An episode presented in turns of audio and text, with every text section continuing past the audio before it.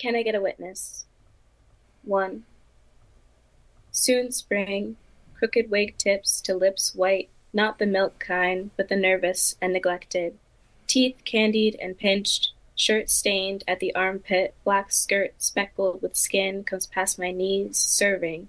Shelling chocolates, my fingers done leather, weeping, curled palm inked with the pastor's son, his name mapping out my heart line as I dig my sweaty socked feet into the church floor, watch my mother sweep the baby's crackers off her dress, stick her knuckle in her mouth and pull it back out red and shiny like the pastor's tongue, so wide and foaming.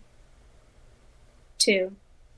He heaves his body into the podium, glass bending beneath his hands, the size of his wife's fists slung over her shoulders, as he makes all the girls holler, and their husbands sit whipped, wet behind the ears, sweat dripping onto my hands as they kiss for greetings, turn to a stranger and give grace, and I spread my fingers over the baby's head, turn it to look at me.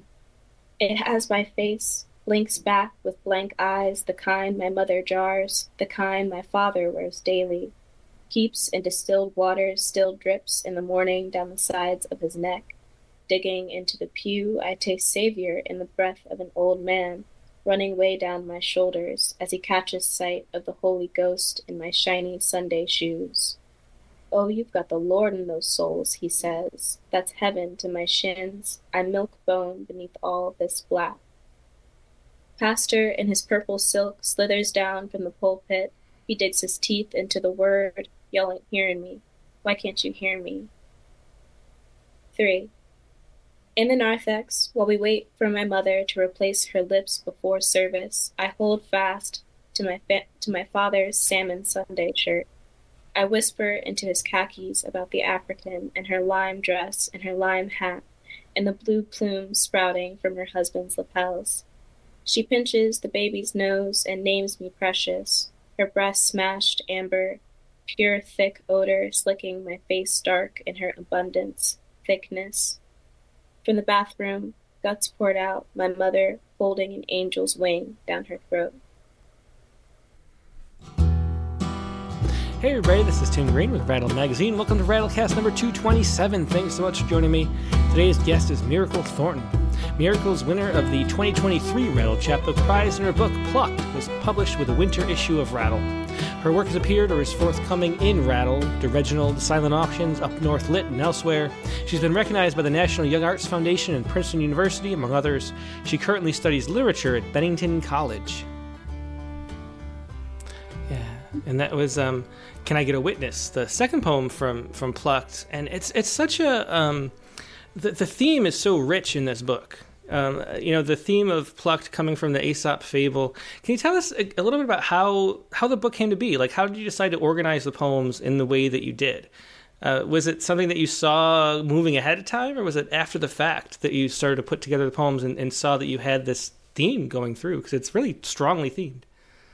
Yeah, thank you. Um, yeah, for honestly, the majority of these poems were developed over um, the course of my high school career. Um, I attended Interlochen Arts Academy, um, and during my senior capstone project, I was really like putting together these poems. But I then released them to the wind and didn't look at them for several years I, as I entered college, a fresh new young woman.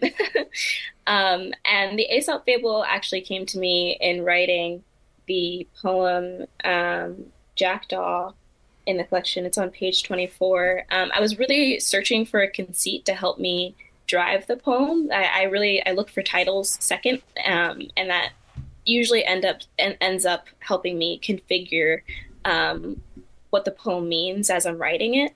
Um, and so I didn't really think about these poems or look at these poems until um, recently. Uh, I, I, took a course with Franny Choi in which we had to develop a, cha- a chapbook for um, an assignment, and I was like, wait a minute, these poems feel closer than I really thought they were.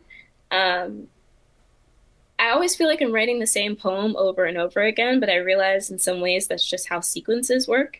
Um, so putting all, all, these poems next to each other um, felt really rewarding and felt really like um, I was closing a chapter for myself. And honestly, the last crunch um, before handing it off to you to be edited was the first time that I really realized this book as its own entity and that these poems really like belong next to each other. You know what I mean? So. Mm-hmm. Yeah, it's interesting. I can't remember who it was that was a guest that said everybody has about three or four poems they write and they just write the first one over and over and over again until they get it all out, and then they you know, eventually move on to a second poem, uh, which is an interesting way to look at it. But but it is true that we wrestle with certain things, you know, subconsciously and, and sometimes consciously, um, and and you know just go after the same material. And I think that's what makes this seem so strong, is it's sort of all these different ways of uh, looking at a similar topic. Um, do you want to read that Jackdaw poem? Yeah, absolutely. Okay. Jackdaw. I plug my ears so I can smell him. There is something in his body, the way he claims it in the night. The black brimmed hat, black empty shouldered jacket, black undershirt, black dreads tipping the black hat over his eyes shiny like a beetle back. Or maybe it's the black in his skin and the black in his black beard, how his face melts into a shadow too black. In the night, He's fast beating around the kitchen, but in the day, his odor smacks me back on the street, behind the gas station counter in the clearance aisle, laptop screen blurring pink my hot wrist. I smell him when I see my babies tanned with light calling eyes burn their scalps into inky stank rivulets, bragging about my drafted ton and fat ass. I smell a black church pew, racks of charred ribs and black-eyed peas, the bitter snap of my grandmother's gum, box perm, oil and liver, buttered crab and Old Bay, my nana's car. Or I smell power and old white paint slapped down under his fingers. I feel heavy and embarrassed by his unfiltered blackness, how it rings in his laugh like a broken key, slack jawed and dying to be heard. Yeah, and that is Jackdaw, another beautiful poem from Plucked by Miracle Thornton. Um, so, so tell us the story of the Jackdaw from the Aesop fable, and, and when did you encounter that? Do you remember it from childhood, or was it something you came across more recently? Yeah, I actually came across the Jackdaw fable upon one of my many Wikipedia holes. Um, because I'm always, I'm always like, I, I, don't think that all of my thoughts are necessarily original. Like I must have, have, have uh, come up with something from seeing it somewhere. Um, and so I, am always looking for different stories that other people have told and whether or not they align with mine. Um, and when I saw the jackdaw fable, um, it's essentially about this bird. A jackdaw is a black bird that's similar to a crow. Um, and it's about this jackdaw who um, finds peacock feathers scattered around and he, uh, he places them upon himself. Um, and then goes prancing around, being like, Look at my shiny feathers. Look, I'm so pretty and bright. Um, and when he encounters the peacocks, the, the, the birds whose true feathers he's wearing, um, they pluck all of them off of him, and he's casted out now like a bald, ugly thing. Um, and when he tries to return to his other birds, they also shun him for being so proud and so vain um, and for touting his vanity. Um, and I really aligned with that story, mainly from the perspective of um, someone who's always felt kind of awkward in their skin and not really sure of how to handle myself in different spaces. I'm, I'm simultaneously always wrestling with the idea of being proud and um, like open about um, my selfhood and my my sense of beauty and my sense of self, um, while also not feeling as though I'm like encroaching upon other people's comfortability or like anything like that. If there's just a, a, a sense of self consciousness and um, the way like I have configured, ha- I, have understood my own identity and how I work within a space. Um, that I feel like the Jackdaw Fable has been really interesting to think about alongside.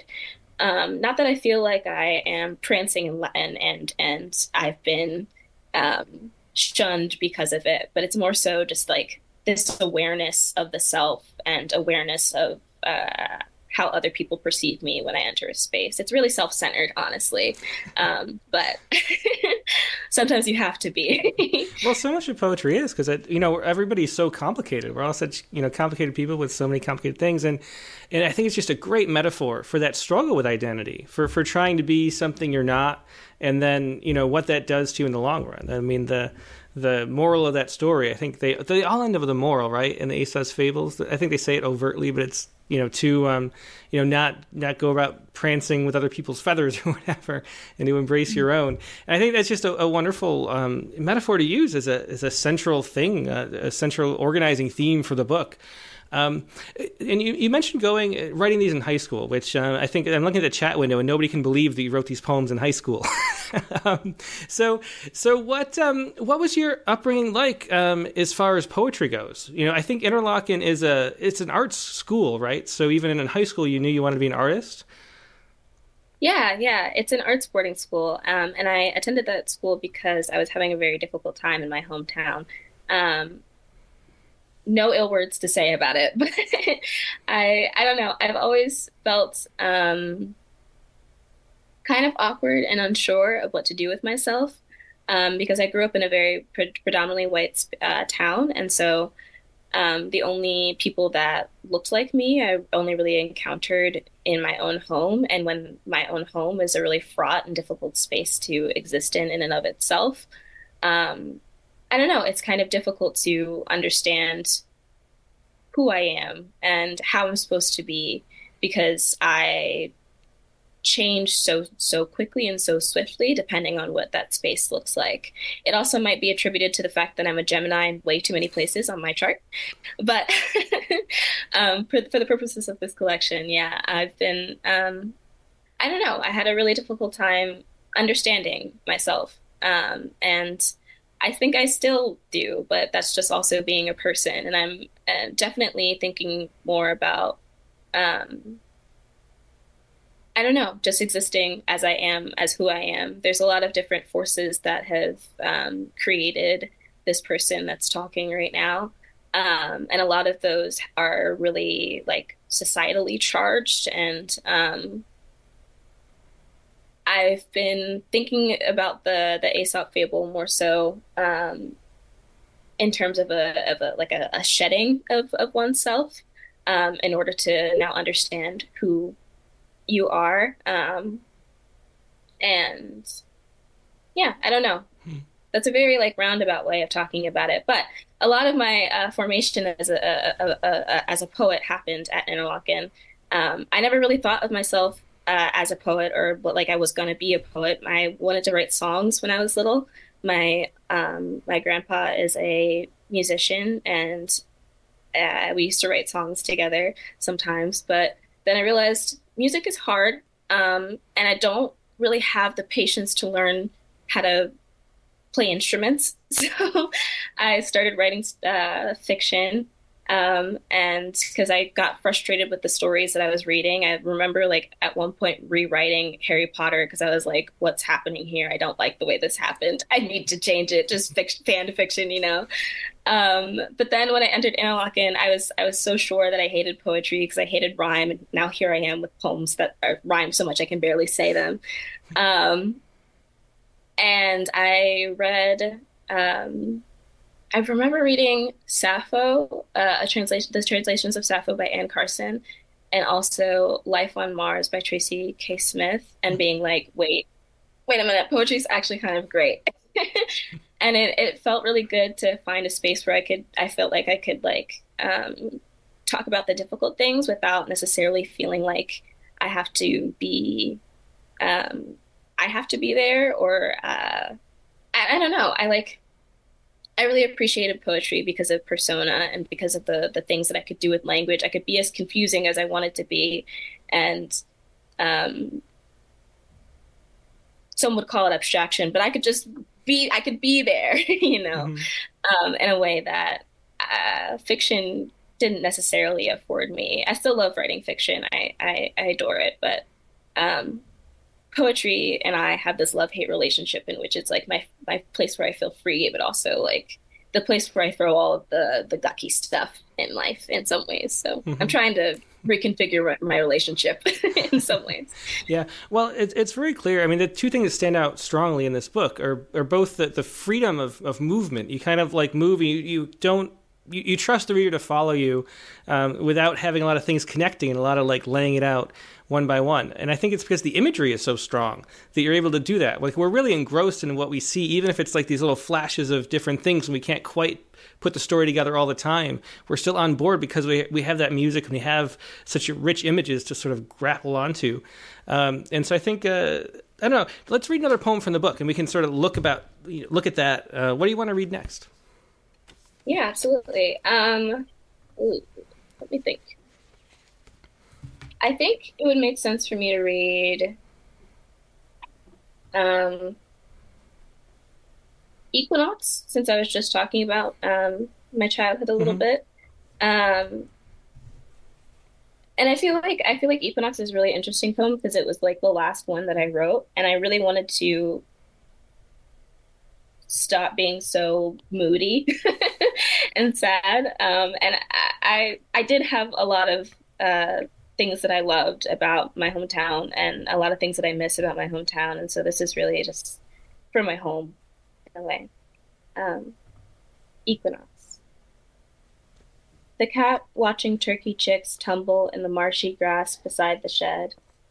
The deer dipping their heads to feed on the apple cores and potato skins tossed from the kitchen window squirrels pelting acorns at my mother from the tall, tall tree in the backyard with a baby and I found dinosaur bones in a pipe. The plastic house missing a wall, then two, used to float down the driveway to catch the bus after long November rain. The slide to slide into the pool during the hurricane. Timothy in the neighbor's tree trying to spot his orange body among the orange leaves, us calling him calling silky traces of inchworms, cottontails disappearing into buckthorns, bamboo. There used to be roses in a chocolate dachshund who dug holes next to the magnolia. I cried when the petals scattered, plucked by the summer wind.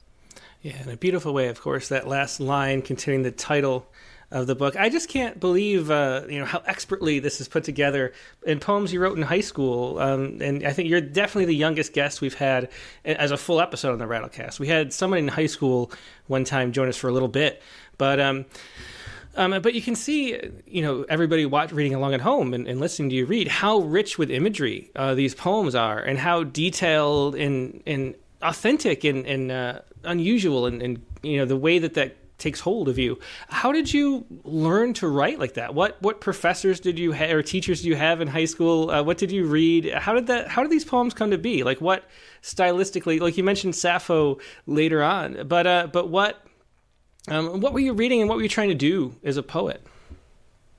Yeah, I mean, I gosh, this feels very strange. um, I worked with a lot of really amazing poets, um, and I'm really grateful for the the time that I spent at Interlochen. I spent all four years there, um, especially uh, Brittany Caballero, my po- poetry teacher there, was amazing um, and always pushed me to um, do the best work that I possibly could. Um, honestly, these poems wouldn't be what they were without what they are without so much revision. Um, I wrote them during that time, but it's the eyes that I have right now and the eyes that I had a year ago that make them what they are. Um, I couldn't tell you how I write them the way that I write them. um, I all of my poems are really my babies, and I don't let them. I don't let them come out of Arial font until I feel like they are fully like they're there. You know what I mean? Everything stays in Arial until you deserve to be in Times New Roman or Garamond. oh, I love that. I never heard that before, but that's such a great, great way to do it. To that's have, just, that's yeah. just me being neurotic. no, but yeah. really, I mean, you see, po- you see things differently in the different fonts, and it does seem so casual until it gets into one of those more formal fonts that you would uh, send for publication. That's a really cool idea. I like that. Um, yeah. So, so they have such a unique voice too.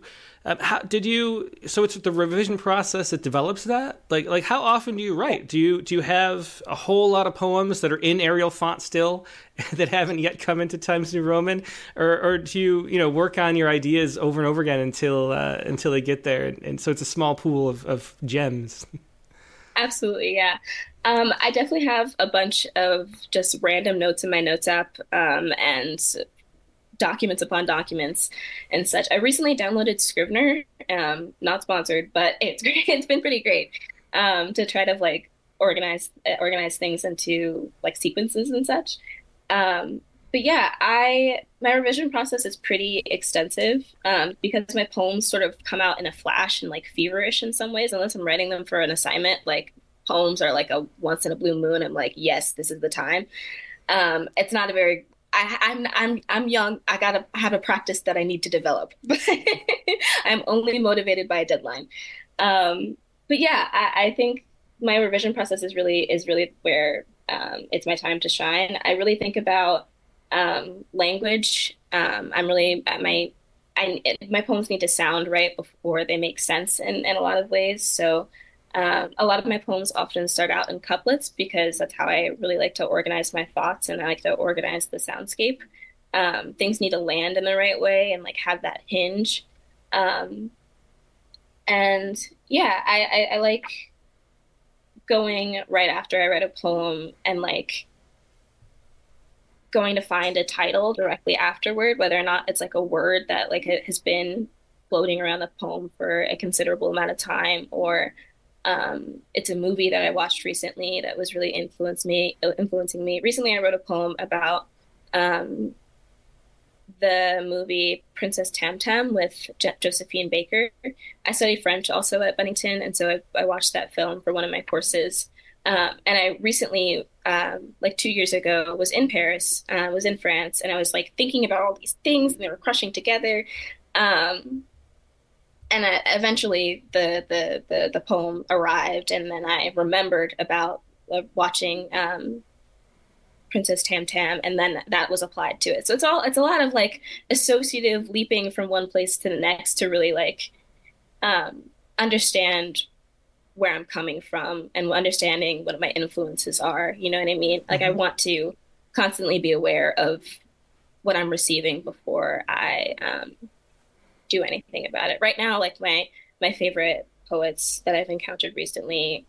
Um, I recently bought um, How to Draw a Circle by Terrence Hayes mm-hmm. um, after reading his poem. Um, oh God, I'm gonna forget it, but it's specifically the one um, about like the the letter O mm-hmm. Um, and just the way that the the the letter O travels throughout the poem. That logic felt really incredible to me, and so yeah, yeah, poets that poets that um, I feel like have sprawling understandings of of, of language and um, are really working with like like present themes, but themes that that almost feel it's sort of like sneaky the way that they do it. Mm-hmm. Anything that's like too obvious, I'm I'm like, oh no. but when things are, are, are I feel like I'm being tricked, or I feel like I'm I'm participating in a game. I'm really obsessed with that. Mm-hmm. So. Well, very interesting, uh, and it's a great way to characterize the poems, the, the sprawling aspect of them. Um, do you want to read another one? Sure. Yeah, absolutely. Um, I think I will read. I'll read Nocturne. It's twenty. Actually, no, not Nocturne. I'm sorry. I'll read uh, Among Peacocks 127 because I think that has the sort of like traveling nature that I was just talking about among peacocks. My father squeezes past, an old scarf jerked and drawn about his neck. Smell drags throughout the house as they collect loose change from the cushion, cushioned cheeks. The baby and I watch from our living room floor as they brush hips and give each other big manly pats on the ass.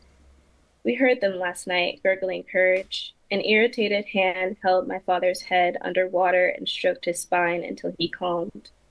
In the sliver beneath the door, their feet wrinkled and softened, my father's knees chimed. I've heard too many stories about the accident, traced scars and felt pins jutting against his swayed legs.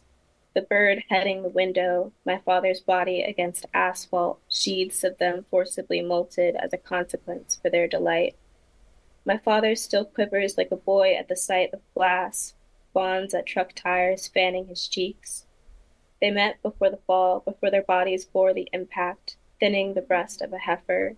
Drunk and puffing, or with a bald mouth, they leave to find something better than love for a boy. The pastoral south, a man bearing his bloodless face to the wind, a corona sweating beside wings, the laughter of other limitless brothers. I pity them. I correct the bunching of the scarf, and he kisses the baby's tall forehead. It grabs at the keys jangling from his hips.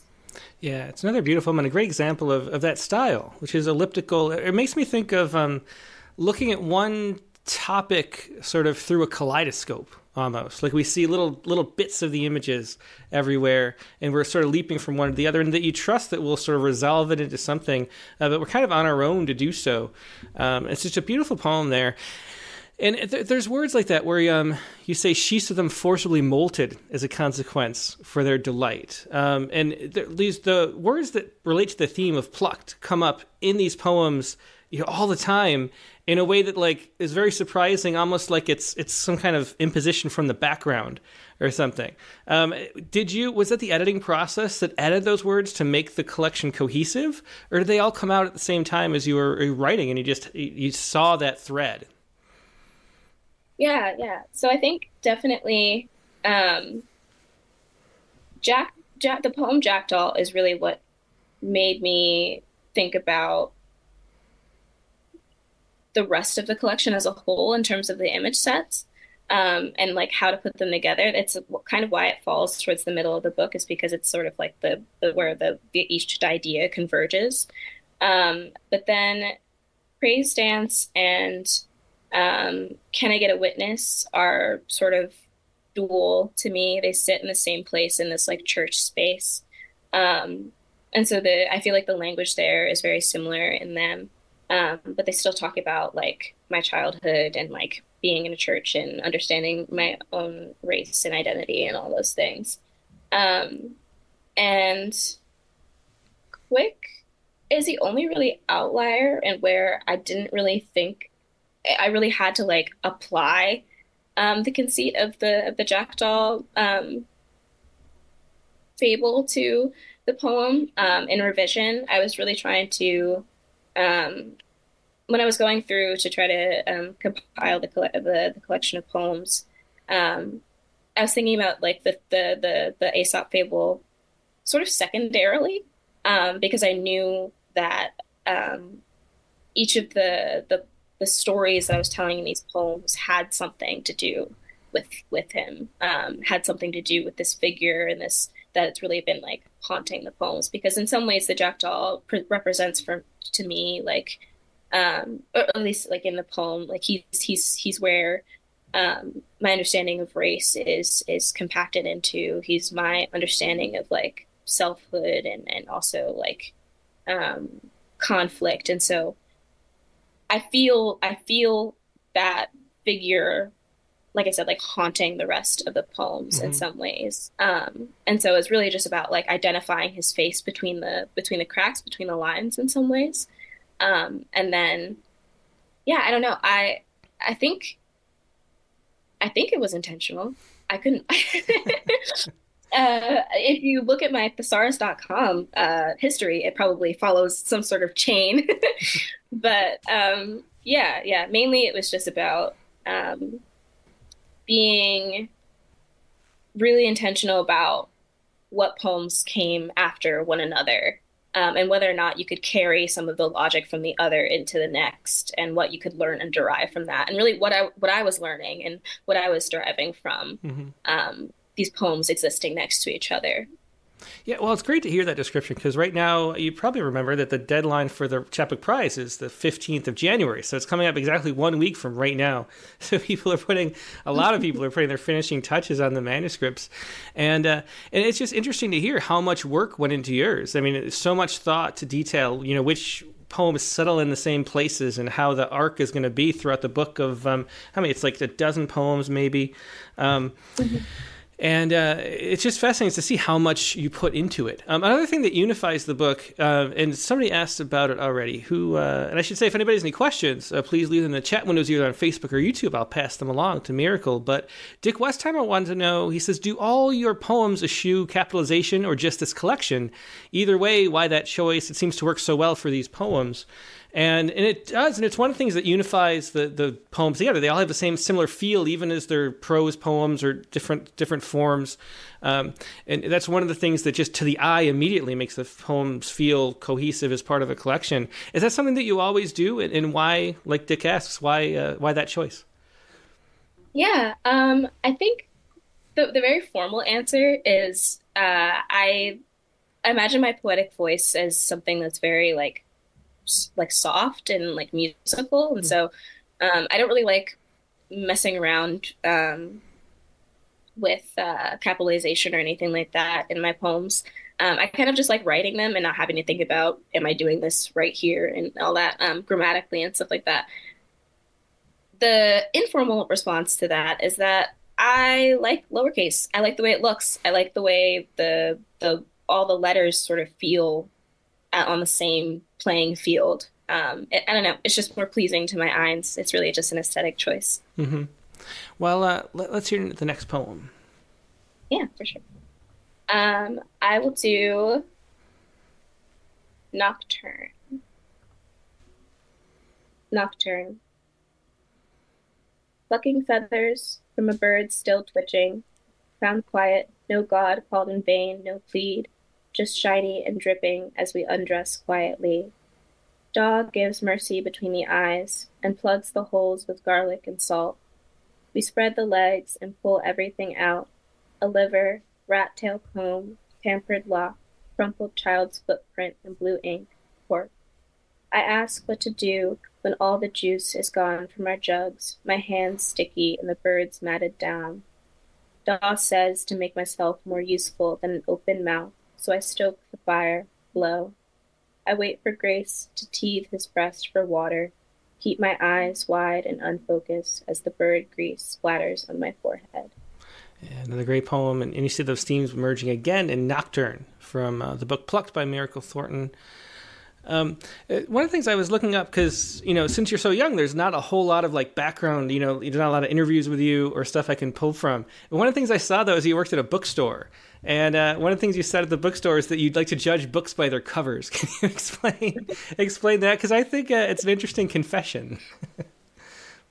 yes, uh, yeah, I love I love working at my bookstore, Brilliant Books in Traverse City, Michigan. They're they're so amazing, um, and I do I do honestly judge books by their covers. Um, but I shouldn't do that.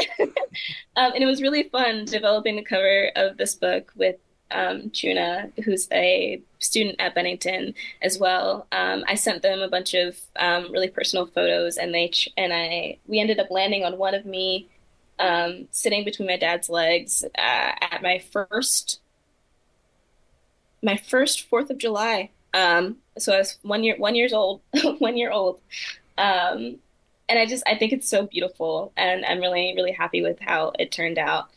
Um, and yeah, I, I it's it's strange because my, my bookstore ended up putting my book on one of their displays and, and, and on their shelves, and they put them all next to a bunch of other amazing poets and, and writers that I really admire, like Tracy K. Smith, like I mentioned earlier. Um, and I also happened to be reading um, a translation of uh, Flowers of Evil by Charles Baudelaire, and they had that on the shelf as well. So I was like, you know me, we're, we're connected in the brain. Um, and yeah, I just I I miss being able to organize the shelves and like have my, my the the books that I think are like the prettiest facing forward mm-hmm. and all that. Um, and it's it was really amazing just seeing my book um, amongst so many other like incredible, incredible voices. So yeah. So, so what do you think makes a book cover? When I when somebody says, "Oh, I'm going to have a friend do the art," I get a little nervous to be honest because I have no idea what it's going to come out like. And then this right. just came out so beautifully. I'll hold it up again. I don't have my document camera working, but such a beautiful cover by Chuna. Um, and so, so what do you look for? Like, like if you are judging a book by cover, though, what do you uh, what do you think makes a good cover? Maybe I can learn from that as I make the next chapbook. Yeah, um, I think about I wish True could be like what their ideas were for the design and all that. But for me, I love color. I love very like colorful, bright, like saturated books. I love things that um, feel very intentional um, and feel like they give me just enough about the the book that I'm going to read without giving the whole thing away. Um, I I think there's a there's a there's a really funny convention and especially historical fiction books where there's usually just like a woman standing and looking back and it's like her, her silhouette and she's looking back on the on the city and all that. And I just I, I love how certain uh, uh, what they call genres have their that their thing that they do. And I like tracking um, trends with based off of what like a book cover looks like because all the covers start to look the same at, at some point mm-hmm. um, and all that. But yeah, I really just I love I, I love when things are feel really unique to the book. You know what I mean? It doesn't feel like it's just um, going along with whatever is is like the the fad at the time. Um, but also no no no shame to all the books that I, I definitely have that all look the same because I love I love a complete set. I love an aesthetic. I, I have actually been collecting um, these specific editions of Toni Morrison's novels that are like the, the like they have the big like stylized like calligraphy on the front and like they're shiny and they they, they feel good in my hands and mm-hmm. all that. Um, but that's my that's my rendition of uh, judging a book by its cover. I, I haven't cracked most of them open yet, but it's just having them there look all looking all good together feels really good. Mm-hmm. Yeah, well, very similar to what I, I like. I think what what really helps is having the same thing with the Edward Hopper paintings. You know, it looks like something something's about to change. You know, I think that's what the looking back is. Like looking back at something, there's a sense of movement there, and it just invites story and gets your imagination going. And then, of course, colorful, colorful covers too. That's what we always try to do. So it's interesting to hear your perspective on that. Um, let, us hear another poem. Yeah, absolutely. Um, I think I will read the affair he must have understood when she spoke of feeling like standing water. He knew where it hurt and why the hurt was specifically pale orange, why that meant she was dying. I couldn't stand the idea of them alone together, sharing cups and whispering, white flames licking my mother to sleep, drawing her away with curled feathers, promises of dying gilded and innocent. It seemed he kept my mother just alive enough to passion, just alive enough to pour her love into box wine and dark eggplants. The only way to love or be loved by her was to mask like a hunter, paint your mouth open white, express good until your glands tender, hang. Yeah, and that was The Affair. Again, poems from Pluck today by uh, Miracle Thornton. And so, so is poetry something you're definitely going to pursue? I mean, when I was in college, I had no idea that I would end up being in poetry. and so, um, is, is, there is there a sense of like you might do other things, or is this definitely the key you know that you're going to be doing moving forward? You think? Yeah, um, I have many plans to go into an MFA after um, my undergraduate, um, after my undergrad. And I'm really excited to be able to do that if I can get into the programs that I am hoping to. um, I don't know. I, I, I, definitely have a set path that I've um, outlined for myself via many documents and many spreadsheets. Um, but I'm always willing to shift those plans um, and go wherever life takes me in some ways because writing is something that I do for myself um, and the fact that it's an oppor- there's opportunities for me to for me to pursue that as a career um, is amazing. But I understand that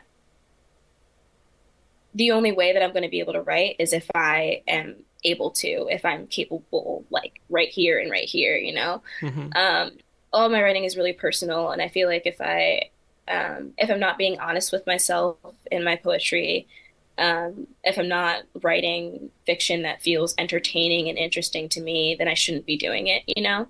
Um, and so I have um, thought about pursuing um, things that are still within the literary community, but not necessarily doing writing. There's not, there's, I mean, realistically, there's, there's, there's no world in which there's, there is maybe a world but realistically, I'm not going to like be able to just like subsist off of my pretty poems that everyone loves. You know what I mean? Mm-hmm. It's I have to do other things with myself to to feel like a person, you know, and to be able to have things to think about and thus write about. Because if I'm just thinking about poems, am I just sticking my head in, in other people's poems? I I don't really feel like real in a way. Um, and so, as much as I love poetry, I understand that I need to do things um, with myself. It, it, it's different maybe for other people, but for me, like poetry is definitely the thing that I'm pursuing, like academically and for my career and all that.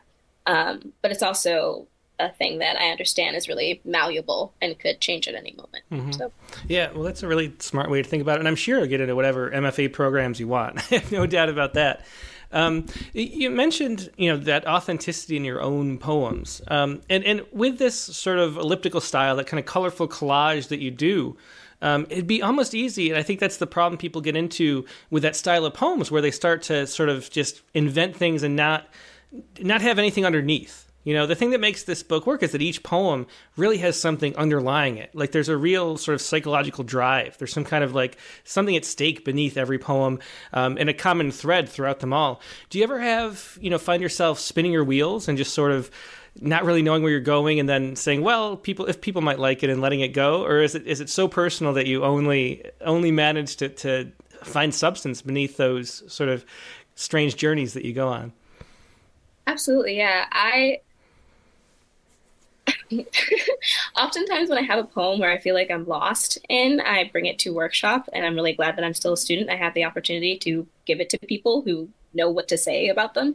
Um, and then I listen to what people say, and I say that's absolutely not what I'm trying to do, so I shouldn't keep keep doing this. Or yes, you get it, yay, this is what's happening in the poem. Um, and I'm really grateful for all the professors that I've had over the years to really like help me and guide me um, in understanding what I'm trying to achieve in my poems because oftentimes I don't really know. Um, and it's not until I hear something that's definitely not it that I'm like, okay, I understand where I need to go here. Um, and there's poems that I'm working on um, that I feel like I finally have, I can finally like devote my attention to after finishing this book um, that are so wide that I sort of getting lost in. Um, and right now, that means that I'm turning to form a lot more often. I hate writing in form. I eh, I don't like being told what to do, and um, it just it, I feel like my my voice gets like crunched in a way that makes me really uncomfortable. Um, but I'm challenging myself, and I'm trying to write sonnets so that I can um, still be able to like do weird, fun sound stuff, um, but also arrive to a point. Um, and I'm really interested in like the volta and the turn, and I'm trying to find, um, I'm trying to to to to understand that um, through sonnets, um, because really my poems are for learning and for understanding and for arriving to a new idea. Um, and if not arriving to a new an idea, like pulverizing one to the point of of uh, it transforming, you know. So um, yeah, I'm, I'm I'm writing sonnets right now, kind of, but not really, to try to um, learn something new. Yeah, well, challenging yourself and you know keeping pushing forward and trying new things and feeling uncomfortable, I think, is the key to to keep your interest going in poetry and keep the poetry fresh and alive. I think that's one of the things. You know, Patricia Smith is the, the pinnacle of that with all the way she's re transformed her books and from the spoken word career and then and then you know pushing herself through sonnets and through all sorts of different forms uh, that, that, we've published over the years. So i think that's a great thing to do. Um, um, so, what's the reaction like to uh, winning a big prize? Has your, you know, did your family think about uh, the poems uh, in the book? Have they talked to you about it, uh, being so personal? And um, and and what's it like too? Does it give you more more confidence in the writing program that you're in right now to know that you've had a bunch of poems published? And um, you know, one of the things I was talking to Bob Hicok just a, oh, last month, and he was talking about how it's difficult for younger people to be in a workshop setting because we sort of agree with too much of the advice. And when you agree with too much advice, you end up sort of doing a hodgepodge of everybody's advice and not having your own voice. Um, clearly, like you get past that. Um, and so, so what has it been like having this book out? Yeah, um, it's been really strange to be honest. Um, I uh, I've gone through the gauntlet really when it comes to high school poetry prizes and such. So um, I wasn't expecting to win this, to be honest. Um, and I'm really, really grateful to have this chapbook because I, I, I don't know, I submitted it on a whim, and I'm still kind of trying to understand what I just did. So, um, yeah, I, I think whenever I am in a workshop setting or I'm sharing my poems with anyone or I'm receiving anyone else's work, I I don't really like compare myself to another person or like expect another person to compare themselves to me because there's always going to be someone that's better than me and there's always going to be I'm always going to be better than someone else if we're being real. Um, there's no need for the competition because we're all going to end up in a different place regardless, you know? Um, and there's always something that I can learn from another person, you know, and there's always something that um, I need to keep working on. Um, honestly, like I just, I, I like talking about poems and I like talking about other people's poems and they help, it helps me um, figure out what to do in my own sometimes. Um, and yeah, I, I think it's this winning this prize has simultaneously been like terrifying, um, but also really relieving and and wonderful because it feels like I have done the work and I've achieved something, you know. Mm-hmm. Um, and so I'm really proud of myself for that. But that doesn't mean that I'm done, you know. So there's a lot of things that I still need to continue to work on and to continue to pursue. Um, and I'm really there's re- there's a lot of my peers that I'm really excited for and excited for what they that what they will achieve and um, I'm just glad to share space and be able to have people that I can talk about poems with and have people that can um, continue to push me forward in my endeavors so yeah, I mean that's just the great thing about being at college. You have so many people that are interested in art, so many people to talk about different things, and so much to learn. It's just a, such a wonderful environment to be in. Um, what are you working on now, as far as like other projects go? Do you have other poems? Are they similar in theme or style? Like, do you think this book? A lot of times, the the first, you know, the chapbook prize when it's the first first book somebody's come out with will turn into a bigger book. Uh, that happens r- pretty regularly. Um, is that something that you have in mind, or are you doing working on something different? Like you have, you know, you've you've settled your your psyche with these poems and this topic, and you're going to move on to something else, or, or, do you have a bigger collection that you're working on?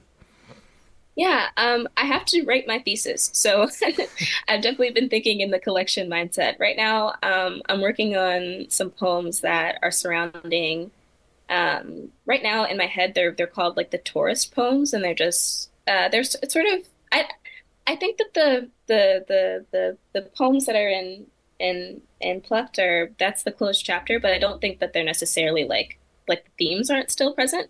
I'm just working with them in a different space because I am physically in a different space and mentally in a different space. So um, the poems that I, am am are loosely titled like the tourist poems. Um, are just tracking me, tracking myself, and tracking me as I've moved through different spaces.